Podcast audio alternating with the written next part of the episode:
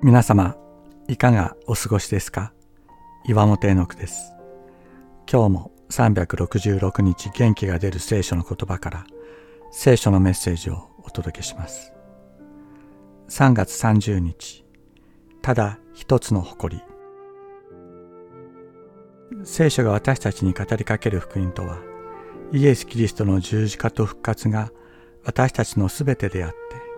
私たちの行いや決心、あるいは熱意が私たちの救いに関わることはないということです。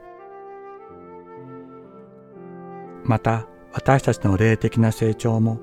神の言葉として私たちのうちにまかれた精霊が結実していく過程なのであって私たちの行いや決心他の人からの指導や強制が関与するものではありません。キリストの十字架が私のすべてである。たとえそれが伝道の成功であっても、捧げた多額の献金であっても、あるいは身を粉にして行った奉仕であっても、それが自分の誇りとなることはない。なぜなら、それらがキリストと私の間に入ることはできないからです。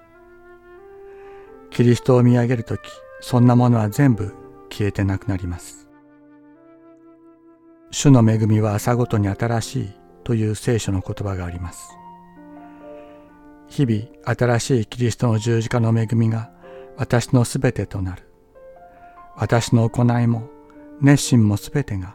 私の罪とともに十字架の血によって洗い流されてゆく。キリストの十字架だけが私のすべてとなる。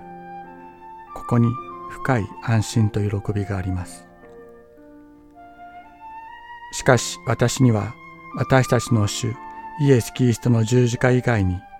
誇りとするものが決してあってはなりません。ガラテヤ人への手紙6章14節